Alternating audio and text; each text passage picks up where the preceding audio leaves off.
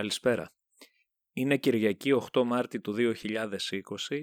Ακούτε τη ραδιοφωνική εκπομπή του μαθητικού μπλοκ Τετράδια Εφήβων, του μπλοκ των μαθητών του Δευτέρου Γυμνασίου Κορυδαλού. Η σημερινή μας εκπομπή, η οποία θα έχει μικρή διάρκεια, είναι αφιερωμένη στην 8η Μάρτη ως Παγκόσμια ημέρα της γυναίκας. Δεν θα ευχηθούμε στις γυναίκες που μας ακούνε χρόνια πολλά, γιατί τότε θα τις υποτιμούσαμε η γυναίκα δεν έχει ανάγκη τέτοιες μέρες για να γιορτάζει, ούτως ή άλλως όλοι οι άνθρωποι μπορούν να γιορτάζουν καθημερινά. Το ζήτημα είναι ότι η σημερινή ημέρα δεν είναι μια μέρα γιορτής έτσι όπως τη συνηθίζουμε ή έτσι όπως κατέληξε να είναι. Δηλαδή αυτό που βλέπαμε κατά τα προηγούμενα χρόνια. Τους άντρες να προσφέρουν άνθη, σοκολάτες, δώρα στις γυναίκες τους. Δεν καθιερώθηκε 8η Μάρτη για αυτόν τον λόγο. Δεν καθιερώθηκε δηλαδή απλά ως άλλη μία ευκαιρία για να εκφράσουμε την αγάπη μας προς το αδύναμο, εντός εισαγωγικών φυσικά όπως το συνηθιζόταν να το αποκαλούν φίλο. Και λέω εντός εισαγωγικών διότι πάρα πολλοί υποστηρίζουν ότι στην πραγματικότητα η γυναίκα είναι το δυνατό φίλο. Στην πραγματικότητα η σημερινή μέρα λοιπόν δεν είναι μια μέρα γιορτής, είναι μια μέρα η οποία υπενθυμίζει τους αγώνες που κατέβαλαν οι γυναίκες στο πέρασμα των αιώνων προκειμένου να μπορέσουν να αποκτήσουν αυτό που αποκαλούμε ισότητα.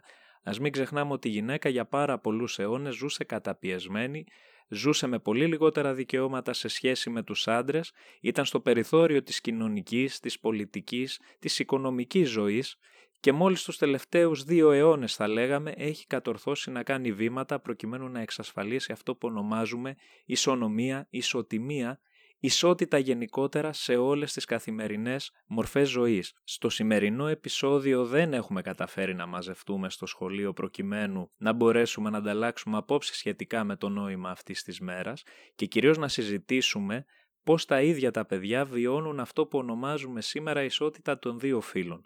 Το αν και κατά πόσο δηλαδή πράγματι τα δύο φύλλα έχουν εξισωθεί πλέον ή αν αυτό είναι μία, ας το πούμε έτσι, βιτρίνα που μας αρέσει να χρησιμοποιούμε, ενώ στην πραγματικότητα η γυναίκα συνεχίζει να καταπιέζεται και πολλές φορές να τη συμπεριφερόμαστε υποτιμητικά και να, και να την αντιμετωπίζουμε ως φτωχό συγγενή σε σχέση με τα δικαιώματα που απολαμβάνει ένας άντρας.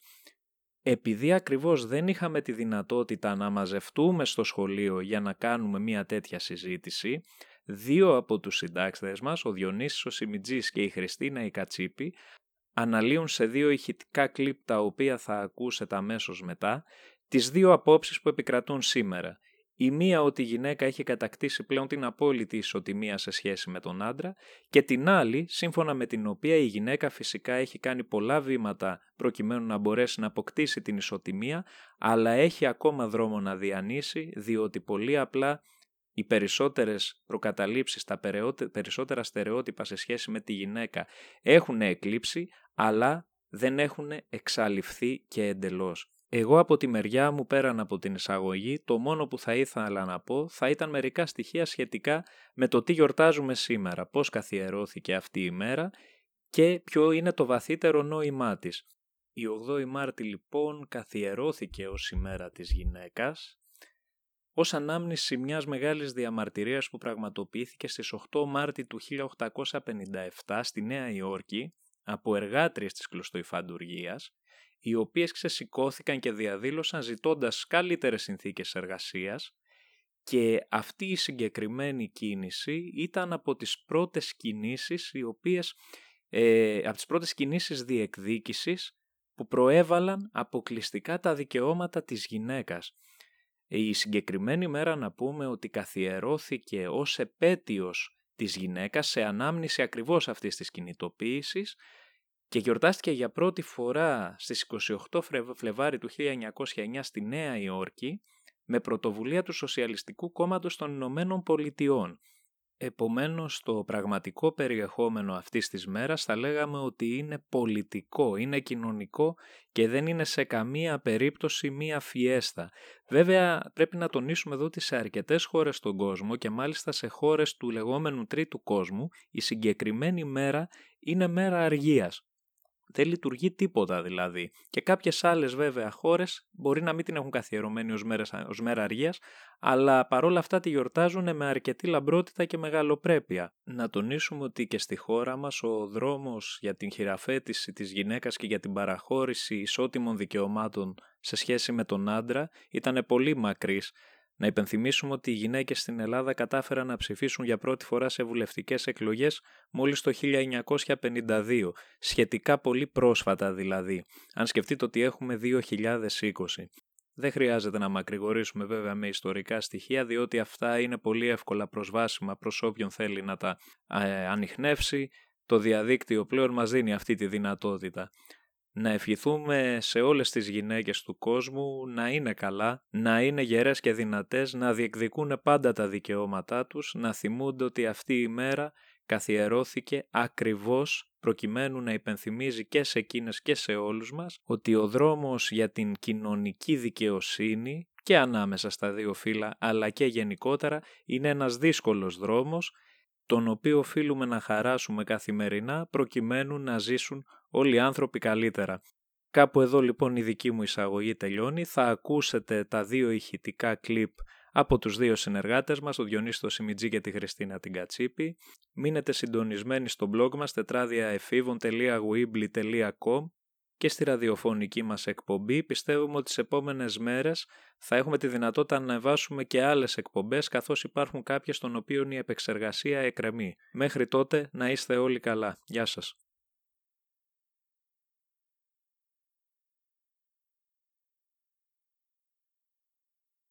Λοιπόν, γεια σας. 8 Μαρτίου σήμερα, Παγκόσμια ημέρα των γυναικών. Ε, θα μιλήσουμε λιγάκι περί αυτού. Ε, δεν θα ήθελα να σταθώ τόσο σε αυτή τη μέρα, αλλά θα ήθελα να τοποθετηθώ λίγο πιο βαθιά, δηλαδή στη σχέση του φεμινισμού και αυτής της ημέρας. Ουσιαστικά η Παγκόσμια Μέρα των Γυναικών δημιουργήθηκε για να υπενθυμίζει στον κόσμο την ισότητα των δύο φύλων, κάτι που εγώ προσωπικά τουλάχιστον ε, το θεωρώ ανούσιο, διότι πιστεύω ότι έχουν εξισορροπηθεί τα πράγματα και η γυναίκα στην Ελλάδα και γενικότερα στην Ευρώπη έχει πάρει τη θέση που της αξίζει. Θα δεχόμουν αυτή την εκδοχή, δηλαδή το να ε, έχουμε αυτή τη μέρα για να υπενθυμίζεται η ισότητα των δύο φύλων, εάν ζούσα σε κάποια χώρα όπως την Ινδία, το Πακιστάν, την Τουρκία και όχι στην ε, Ελλάδα και γενικότερα στην Ευρώπη. Ε, πιστεύω ακόμα και ότι προσβάλλει τις ίδιες τις γυναίκες αυτή η εκδοχή γιατί αυτή η εκδοχή ουσιαστικά υποστηρίζει ότι οι γυναίκες είναι πιο αδύναμες οπότε χρειάζονται κάποια υπεράσπιση ε, και θεωρούν ουσιαστικά τον εαυτό τους κατώτερο. Επίσης έχουν εξισορροπηθεί τα πράγματα ακόμα και στα κρούσματα κακοποίησης των δύο φίλων, όσο περίεργο και αν μας φαίνεται. Συνεψίζοντας τέλος πάντων αυτή την εκδοχή, δεν θεωρώ ότι θα πρέπει να υπάρχουν κινήματα φεμινισμού στη χώρα μας, διότι όσο ευάλωτες είναι πια οι γυναίκες, άλλο τόσο ευάλωτοι είναι και οι άντρες. Καθώς ε, οι γραμμές και γενικότερα τα ιδρύματα στήριξης απευθύνονται και στα δύο φύλλα, ανεξαιρέτως. Ε, αυτό φυσικά δεν σημαίνει ότι δεν θα πρέπει να υπάρχει μια τέτοια μέρα, όχι όμως για να ζητάμε να ισορροπηθούν ε, οι κοινωνικές τάξεις των δύο φίλων, αλλά θεωρώ ότι θα έπρεπε για να, υπά... θα έπρεπε για να γιορτάζουμε την ύπαρξη αυτού του ανθρώπου στη γη, γιατί αν διαφυσβήτητα εντάξει είναι μια σπουδαία ύπαρξη που μπορεί και παίρνει πολλούς ρόλους στην καθημερινότητα, όπως της μητέρας, της εργαζόμενης και γενικότερα πολλούς άλλους ρόλους. Θα ήθελα λοιπόν να ευχηθώ χρόνια πολλά σε όλες τις γυναίκες που μπορούν ε, να κάνουν τόσα πράγματα και γενικότερα στις γυναίκες. Αλλά θα ήθελα να πω και ένα μπράβο και στους άντρες που ποτέ δεν θυμούνται την ημέρα που γιορτάζουν, που γιορτάζουμε. Χρόνια, λοιπόν, χρόνια πολλά λοιπόν και σε αυτούς, να το πω τώρα γιατί όπως προείπα ποτέ δεν τους το λέμε. Ποτέ δεν μας το λένε για να είμαι πιο συγκεκριμένος. Άρα χρόνια πολλά και σε αυτούς που μπορούν να πάρουν και αυτοί ρόλους όπως ε, γονείς και εργαζόμενοι. Χρόνια πολλά λοιπόν σε όλους και καλή συνέχεια.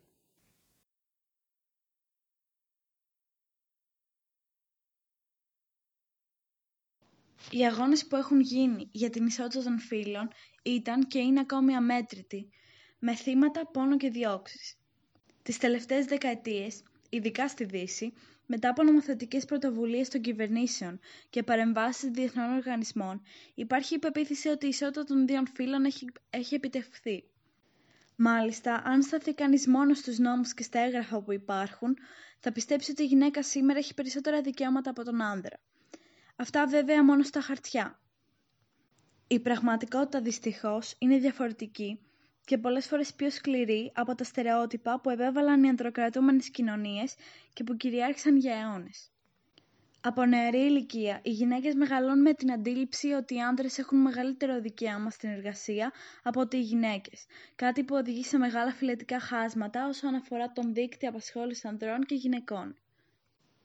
Το 20% των Γερμανών πιστεύουν ακόμα και σήμερα ότι επειδή οι δουλειές σπανίζουν έχουν μεγαλύτερο δικαίωμα σε αυτές σε σχέση με τις Γερμανίδες. Επίσης, η κοινωνία φροντίζει να μαθαίνει στα νεαρά κορίτσια ότι το, το νοικοκυριό είναι ευθύνη των γυναικών μόνο.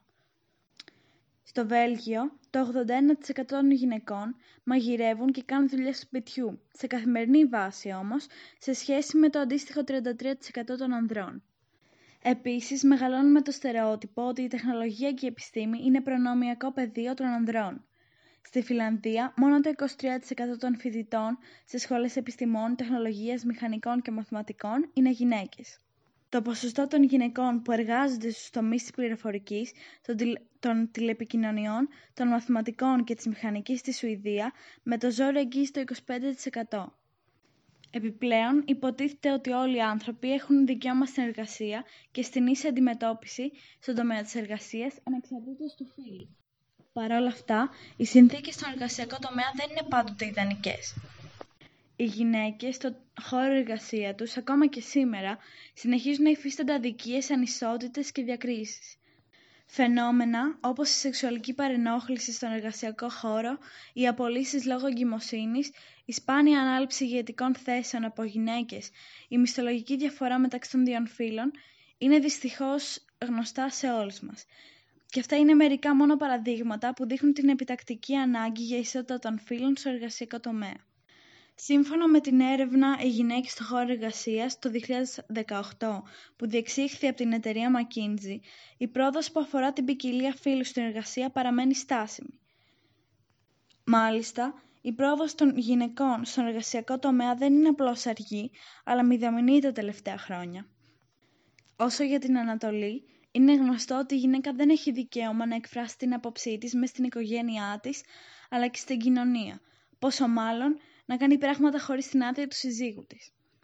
Αναλυτικότερα, σύμφωνα με το θεσμό της πολυγαμίας ισχύει η δέσμευση του ανδρός με περισσότερες από μία γυναίκες και συγκεκριμένα με τέσσερις.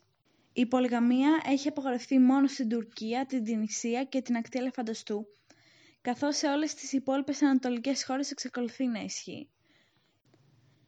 Κάθε γυναίκα μετά το γάμο μένει στο σπίτι του άντρα της το οποίο τις περισσότερες φορές είναι ίδιο με εκείνον των γονέων του. Υφίσταται τον έλεγχο της πεθεράς, πράγμα που διαφοροποιεί πραγματικά την ισορροπία δυνάμεων. Από τη στιγμή που αποφασίζει να δημιουργήσει οικογένεια με γυναίκα, είναι υποχρεωμένη να υπακούσει στο σύζυγό της, ο οποίος είναι ο κύριος εξουσιαστής, όχι μόνο της οικογένειας, αλλά και της μοίρας του γάμου της γενικότερα. Σε πολλές μάλιστα θρησκείες, όπως είναι ο Ισλαμισμός, ε, ο άνδρας προκειμένου να συνετίσει τη γυναίκα του από την απειθαρχία της, καταλήγει να την κακοποιεί, πράγμα που το επιτρέπει το Κοράνι.